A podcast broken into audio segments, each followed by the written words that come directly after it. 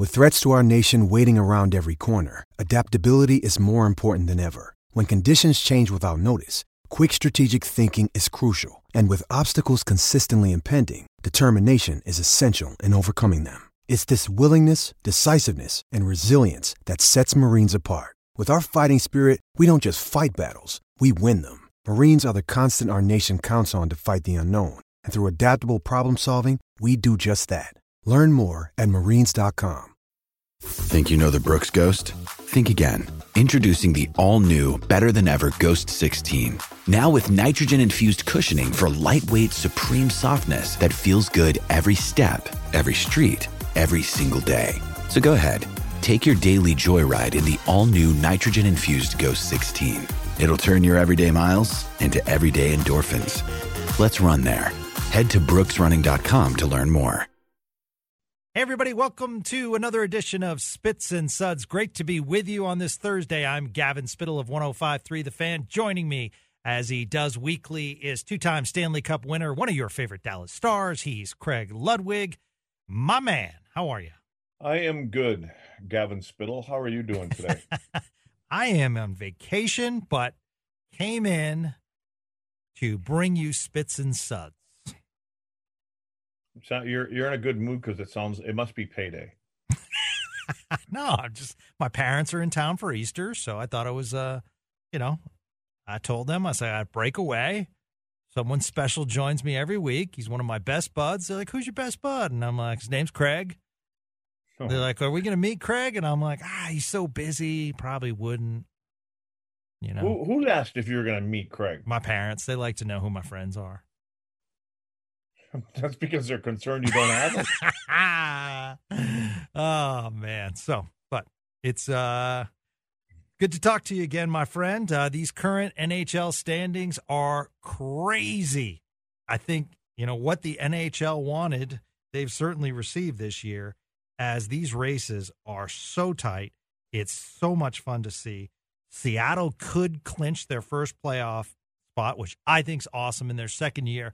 Similar to what happened in Vegas, it's cool that these franchises get off to these quick starts. Awesome to build a fan base uh, in your town. But as we stand right now, Colorado technically is in first, but you essentially have the top three at ninety-eight points, but Colorado does have that game in hand. So N H L loves it when it comes down to the wire, Craig. It's down to the wire. Yeah, uh, it's it's exciting. It keeps everybody dialed in. I mean, I think if you're a Boston Bruins fan, you may have checked out a couple of weeks ago. Um, not from the standpoint of checking out of your, your team, but they they have been locked into the President's Trophy as of last week. And um, the good news for the Bruins are they're able to rest some of their veterans. You know, guys. You know, Bergeron, Krejci, they're giving those guys some time off. And that's the only downside, I would say, with being in these kind of races is that, you know, it's obviously so important to finishes. You, you want home ice. First off, you'd love to have, the, the home ice throughout the playoffs is gone. So that, that you're not playing for that anymore. Bruins have locked that up probably yeah. about a month and a half ago. But, um, but you definitely want, you want home ice. I mean, yeah, you know, I think there's always a conversation about, doesn't really matter that much. And in my opinion, you come into an important game, and especially game seven, I think you'd rather be in front of your fans and than their fans. And so, um, you know, so it, it's going to be tough for these teams to be able to rest anybody. You know, they're going to, they're going to play right down to the wire. Tonight's a big night. I mean, it's uh, you know, all three of the, the teams, Colorado, Dallas, and Minnesota, they all play. Colorado, I believe, has San Jose, and Dallas has got a Philly team that's scrappy. And, Uh, you know, Minnie is playing tonight too. And I think uh, that's a, you, you watch these couple teams in, in Minnesota could be in tough tonight. And I, I think that Colorado is going to probably be, be okay. You know, playing San Jose, San Jose yep. is still trying to, they're, they're in the sweepstakes yet, but, but that Pittsburgh team that Minnesota has to play tonight, they're sitting on the bubble. Yep. And there's a lot of negative stuff flying around about that team. And I just believe that their their top three guys in Pittsburgh have a ton of pride, and, and they may get a Minnesota may get a tough game in Pittsburgh tonight. So, you know, if Dallas takes care of their business, and I, I would expect, you know, at, at least maybe that gives you not a ton of breathing room, as we know, but um, so all three games have something on the line. But, you know, it's funny, like you look at, I always look at strength of schedule, and Colorado still has to play Edmonton and L A, two teams that are probably playing the best that they've played all year this year, and probably the best they've been playing in the last couple of years. Uh, Dallas has got a game with Vegas yet. Minnesota is the one that probably has the lighter. Uh, they don't really have anybody besides the Winnipeg Jets um, that is currently in a playoff spot. So, you know, Dallas has just got to take care of business. They've got they've got five games left of some some opponents. In my opinion, they can they can beat. Although they're the teams that they're playing, you know, that they end up with Saint Louis in back-to-back games, and I think that's always been a always been a competitive game, regardless of where these two teams are. So we'll see how this thing plays out. And then, and then they got five games in eight days. Yeah, you know, so it's not like it's a real easy schedule either. A lot of talk about uh, Kaprizov, who's skating once again for the Wild, and they're saying he might come back as early as Saturday. So um, probably get some games under his belt before the playoffs. Of those three teams, Craig, I. I mean, you got to play who you got to play, but I think I'd rather see Minnesota than Colorado at this point. Man, I don't know. I, I just, I look at that Minnesota team, the things and the games and the teams that they've overcome in the last two months, and everything that they've done, they've done without Kaprizov. Mm-hmm. And I think what they, with Kaprizov being out of the lineup for this length of time, and all of a sudden that team has found goal scoring throughout their lineup. You look at bringing him back in, and, and they're not going to play him in back-to-back games. They're going to probably get him in a couple games, get his, you know, get his timing and things back like that. Um, you, this is like, this is like a, sometimes I think these things can turn out to like blockbuster trade line deals. You know, you're, you've been out with your, been, been out with your, your best player has been out of the lineup, and your team has been, done nothing but win. And and now where it seemed to be this year, as the Wild went, they were all waiting for Kirill to score. And he did. He seemed to score every game. And they were watching Kirill. Now they've learned to play without him. And now I would I would assume having guys like Billy Guerin, Dean Evanson, um, and guys like that in, in coaching and management, they're having conversations with those players and saying, listen, you know, we know we're getting this guy back. It'd be very similar in Dallas in our day if it was Mike Modano that was out of the lineup, or Sergei Zubov, mm-hmm. or Joe Pavelski, and you, you're winning without him. And it would be very easy to kind of sit back and say, okay, here he comes. Now we're going to be good. Well, I think if you're coming back into the lineup, it's probably the best time to come back is just before the playoffs, with the exception of timing and things like that for Kaprizov. I, and the reason I say that is it's a completely different set of circumstances when you get to the playoffs. It's like you're starting all over again. I mean, if they would have played the first thirty games without him, and then all of a sudden he comes back in the middle of the season, and that can kind of fade away. And and I just think coming back into the playoffs, knowing what they've done, the way this team is built, they're built for the playoffs. I mean, Billy Guerin went out with a purpose, um, and he's done a hell of a job, and, you know, regarding their salary cap problems, and he knows he's going to have problems for the next couple of years when most of the league has been going to be playing with a, I don't know, eighty-five, eighty-six million dollar cap, and he's going to be playing around with a seventy million dollar cap. But he's added toughness. Um, he's got a bunch of guys scoring. He's got Fleury back on track. They've got a another goaltender in Gustafsson that just seems to be uh, on fire, and so his goaltending is strong. Uh, Matt Dumba, who's been in and out of the lineup, but as of a couple months ago, is is playing really well on the back end. I think they've got a good group of defensemen, and they got guys scoring. So, yep. I, you know, I don't know who who Colorado's going to have back in their lineup. I think Landeskog um, comes back. I don't think Landeskog. It sounds like their captain may not be back.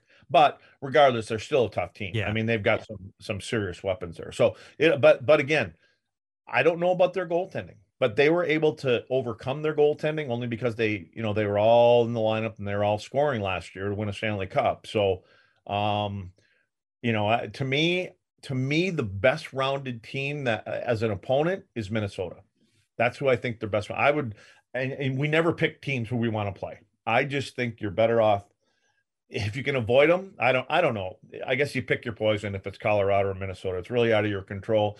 Um, you know, you got to worry about who you're going to play in the first round, and, and, you know, and sometimes that you just take care of business. There. Yeah. Yeah. Well, if Colorado can get Landeskog back, if they can get Josh Manson back, who provides that, you know, physical uh, on the blue line, uh, he's really good. I love his veteran presence. Um, so yeah. And we forget about Minnesota. They traded for Gustav Nyquist as well. So, Um, that's another scoring punch coming back into the Minnesota lineup, and uh, he looks to be returning for the playoffs. So uh, I don't know. I mean, I guess it's a pick your poison kind of situation, and maybe they're looking at the Stars this way too. I, I give the Stars credit because you talked about the L A Kings and Oilers, how they're playing some of their best hockey, um, and you had mentioned how the Wild have a tough test tonight with Pittsburgh fighting to make the playoffs. Well, Nashville was basically, you know, needed to win uh, earlier this week, and the Stars really shut them down. I thought it was one of the better games that the Stars have played in a long time.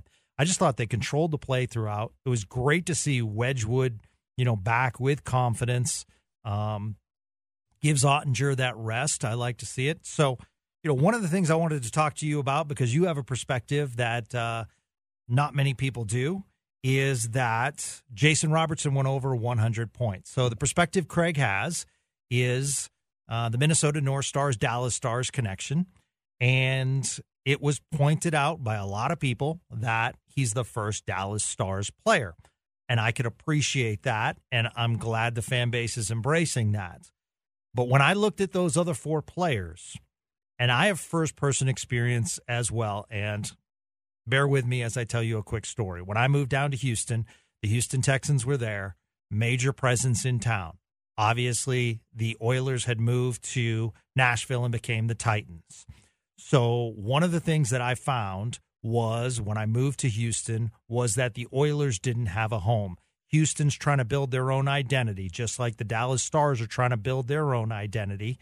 And you had a situation where Dan Pastorini's, Robert Brazil, all these great Houston Oiler legends really didn't have a home.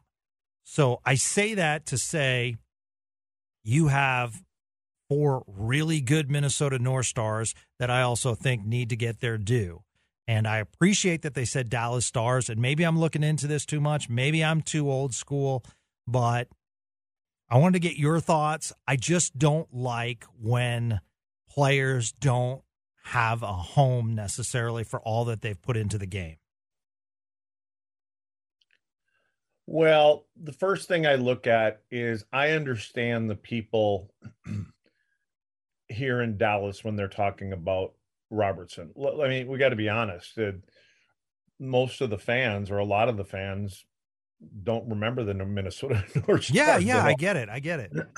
You know, so, um, and, and it's on the other side of the coin. The people in Minnesota are trying to forget about the Dallas Stars. Yep. You know, they're still, they're still pissed off. And, and I would be too, I suppose, if I, if that, if I were ever a loyal sports fan of my home team. But yeah, I, but again, it, it, everything's a new era. I mean, I, I guess it's, it's however you believe in, you know, your team, but, but I just think that the page has been turned as far as Dallas goes. This is the Dallas Stars. This is what, um, even when we came here, I, I, it just seemed like it was all new. I, I, that, you know, and again, when we came to Texas, the majority of people, except for the transplants, didn't even know who the hell the Minnesota North Stars were. Right. They didn't know who we were.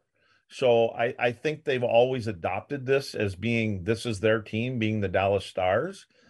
And so, you're the only one that's probably having a hard time moving on. Well, it's probably for you. Well, I mean, but there are players like you, and one specifically that I want to point out that was part of Dallas Stars history is Neal Broten. And I think he's just a forgotten man in this town. And isn't he called Mister Minnesota? Is that what they call him, Luds? Yeah, yeah, but but wait now. So, so is Mike Modano a forgotten man? Uh, yes, in some circles. And we'll have Modano yeah. on later. Modano, yeah, well, the circles we can throw a couple of them circles away. No, but I, I but I, but I, listen. But I'm saying Mo played here for uh, what? ten, how many years was Mike here? Ten years? Yeah. I mean, okay. he's more well, of a Dallas. Different. He's more of a Dallas Star than he was a Minnesota yes. North Star. Yeah, and so Neal Broten is more of a Minnesota North Star. He was only here for what, a year and a half. Right. He was captain for a few months, and yeah, you know, that's my point. So he had a cup of coffee here. I, you know, it, it's like guys that get traded and and and you're there for a half a year and you get moved on, or you're there for a year and you move on. I I don't think you're I don't think you're endeared into the the home. It's it's like, does Neal Broten. If Neal Broten came back here, and I couldn't even tell you, like Neal went to Jersey and, and won a Stanley Cup yes. there. Yes. But but when did Neal what did Neal deserve to have what they call the the videos? And I don't even know if he did. Maybe he did have one. I, I don't know. I don't remember if he I don't did. know if they had videos back then, did they, Lance? I, I don't know. I, I have no idea. But I'm just I'm just saying, like, should that guy should a player like that have a video if he only played in a in a town for two years? I just, I just think that it, it makes sense to me that, you know, that there, I, I get it. You, you know, you want to, you want to acknowledge that, but again, for me, not, not so much. Hey, it's Kaylee Cuoco for Priceline. Ready to go to your happy place for a happy price? Well, why didn't you say so? Just download the Priceline app right now and save up to sixty percent on hotels. So whether it's Cousin Kevin's Kazoo Concert in Kansas City, go Kevin, or Becky's Bachelorette Bash in Bermuda, you never have to miss a trip ever again. So download the Priceline app today. Your savings are waiting. Go to your happy place for a happy price. Go to your happy price, Priceline. You know, one of these days you're going to agree with me on something. Uh, no, probably not. I do yeah. everything I pass in, in my power not to. Here I was thinking I'd bring up Mister Minnesota. I think about. Well, listen, I love Brotsy. Tr- yeah. Trust me. I brought Neal Broten is one of the nicest guys to ever play this game. I, and he's, he's, I mean, and Neal's one of those guys. See, Mike and Neal are, are very, very similar in the way that their their careers were, were changed. I mean, Brotsy, like you said, Brotsy was a point guy. Came in, put up a lot of points in Minnesota, in walks through the door Bob Gainey. And the same thing with Mike Modano when he was in Minnesota. Bob Gainey walks through the door, and then the process began. And and Bob had a conversation with Neal Broten and said, listen, if you want to continue to play in this game and you want to play for as long as you possibly can, you're going to have to change your game a little bit because you're not going to continue to put up thirty goals and one hundred points or whatever the numbers were for Neal. You're going to have to become a two-way player. You're going to have to buy into the Montreal, I'll use that, uh, the Montreal kind of game where, where you have to play at both ends of the rink. And it, and it allowed Neal to obviously stick around the game, be, be as valuable, maybe not as much as putting points up, but there's a reason Jersey wanted him because of the, the transformation that Neal made, yeah. that he could be a, a two-way center. Mike Modano comes in, and, and Mike wasn't happy about it. He wasn't happy that his game was getting pulled back, especially in a couple contract years. And, you know, Mike Mohad, and I only know this because we did a podcast with him, and, and you know, he he talked about it. He's like, Jesus, you know, I got, I did a one-year deal and a one-year deal, and here I'm supposed to be, you know, de- turning into a defensive guy. And at the end of the day, he was like, but not, then he said the light bulb went off. All of a sudden, the way that that he was supposed to play, instead of having, instead of having to, to wait for the puck, he went and got the puck. And now he had the puck a lot more than he normally did. So, you know, that, that, that that's the way I, I, I look at those kind of things. And, you know, so, but Brotsy, you know, Olympic gold medal, the nineteen eighty yes. team, you know, and, and you know, and U S A Hockey Hall of Fame. Oh yeah. Well, again, he, he, he is Mister Mister North. I mean, yes, he is. He's Mister Minnesota, Mister North Star, whatever you want to call him. But, but if you're going to ask him, he's going to be remembered as a Minnesota North Star. If you're going to ask Eddie Belfour, what's Eddie Belfour going to tell you? Chicago. I know it. I've already asked him, so I know. But what do you think he's going to be remembered as? Chicago. Yep. And and that's what those guys are. Yeah. Yeah. You know? Yeah. I, and I understand. And that's why I, I like having this conversation with you. Um, I know you don't talk about it. I, I like to talk about it. I like to be loud and proud about your teams, how they created hockey in Dallas-Fort Worth, and those cup runs created the excitement, just like what's happening in Seattle. It's nice to have an expansion team, but when that team makes the playoffs, that brings in so many more fans, and that's why I'm excited for that town. That's why I was excited for Vegas, and that's what I was excited about what you guys did, and I think that we should look back more often. I understand the current, but, I mean, I think you can prop up your current players. I love Jason Robertson. I, I love what he's all about. I love his demeanor on and off the ice. I love his puck presence. I love how he knows where to be. I love that he actually, you know, plays a two-way game um, as well and has made some big defensive plays. Uh, so I, I like all those aspects about Jason Robertson. I just don't want Stars fans to forget about the past. When you go to a game, look at those numbers up there and easier than ever, do a Google search and learn about Neal Broten. You know, learn so, about Mike so Modano. Do, do a Google search. It, it's not, don't forget about the past, but then you say, do a Google search. Well, yeah, because you can learn about the history. You learn about the history. No, but you can't say, don't forget about the past if you don't even know it. So it doesn't bother them. Well, I'm just saying. I, no, I understand. I listen, but I when I see Neal Broten up there, I think of one of the greatest moments as a hockey fan in my life. As a little kid sitting there screaming at the television that we just beat the big Russians. And he was a Minnesota North Star then. And I, I could, well, that was prior to being a North Star. I, I, I can appreciate that. I listen, maybe it's just for me to get this off my chest. Maybe yeah, no one else cares. Up. This is a weekly thing with you. They never make any sense, but it just, it's your thing. So keep going. So Jason Robertson. Yeah. Quit living in the past. All right. Uh, enjoy I, Robo. Enjoy Hintz. Enjoy Heiskanen. Celebrate Pavelski being right. able to do the things that he does at thirty-plus years. What is he, thirty-five, thirty-six, and, somewhere and, in there? And on that note, as a former player, how much skill does that take in practice to stake to get that? Does it take to put that stick at that perfect angle so that it hits like it does off of Pavelski's stick and goes top shelf? He does it. He's been doing it every single practice for over fifteen years. He does the same thing before every practice starts, during practice, and after practice. It's a, it's a, it's memory reflex or whatever they call that. I mean, Joel just, that's what Joe does. And, you know, for years he's been, he's been labeled as the best tip, tip guy in the league. And and so, you know, it's it's just probably it's probably similar when you watch Hintz skate, when you watch Robertson shoot a puck, when you watch Miro Heiskanen blow by three people. It's just what they do. It's it's what they've worked on their entire careers. And and for for Joe, again, he he's been known that that's been that's been his his thing, is his hand-eye coordination. And and it goes back to me all the time.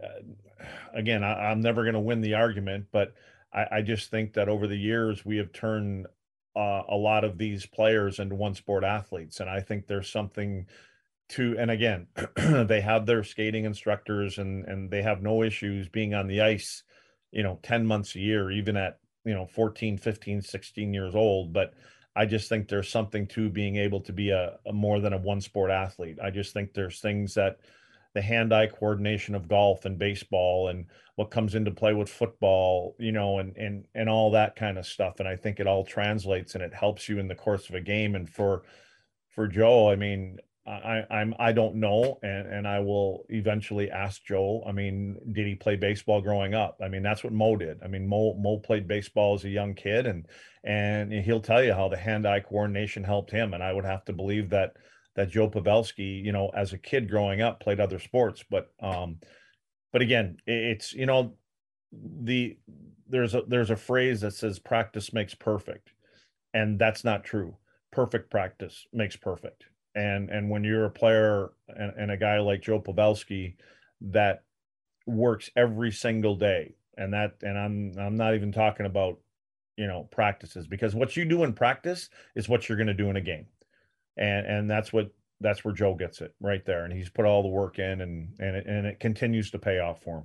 Just like I wondered if Sidney Crosby wondered if he knew what he had when he was living with Lemieux, do you think Wyatt Johnston knows what he's learning by spending as much time as he does with Joe Pavelski? Well, I mean, I, I think you put the credit on the general managers and ownership and things like that for, for those kind of moves.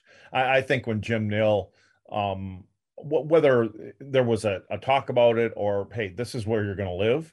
Um, first off, it, it, it takes it takes a, a special kind of player slash person um, to bring another player into your home, a young kid into your home as, as an older guy, and just say, because it, the same thing happened with a couple other, you know, players. The, the, there's just not two guys in the league that have done this, you know, so there's other players that have moved in with other, you know, had, had younger players. And, and generally you're doing that with a young player because you know, or you hope what that player is going to turn into. That player has the skill and, and everything about the hockey, but you do those kind of things to be able to learn everything else about the game besides just the skating. And and the shooting, and there's uh, how do you take care of yourself off the ice? What do you do on off days and the extra time that you put? Can you imagine the conversations that that Wyatt and Joe and can have? Um, you know, because again, as young kids, you know, all these players, the majority of all these players, they they grew up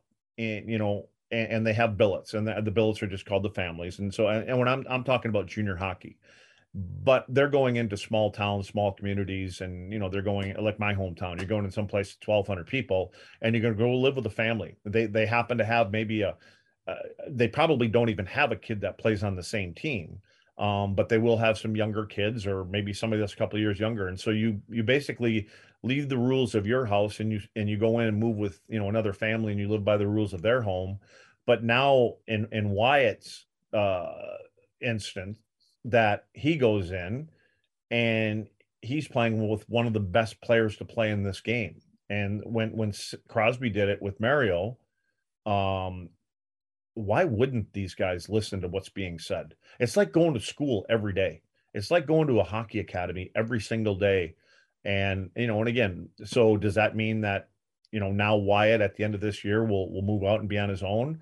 And I'm sure that's a conversation, you know, that Jim will have with them. And or and and I would think one year is probably enough, but but who knows? But the the dividends, they they they all pay off. I mean, and you can see what's what's happened here with Wyatt. Would would Wyatt be doing the things that he's doing this year? Possibly, but when it comes to the rest of the game, and that means more importantly away from the rink, how he takes care of himself, uh, what do you do on off days, what do you do on game days, and he's sitting there watching and living with the guy that, you know, has been doing it for a long time and having results and having great results for a long time.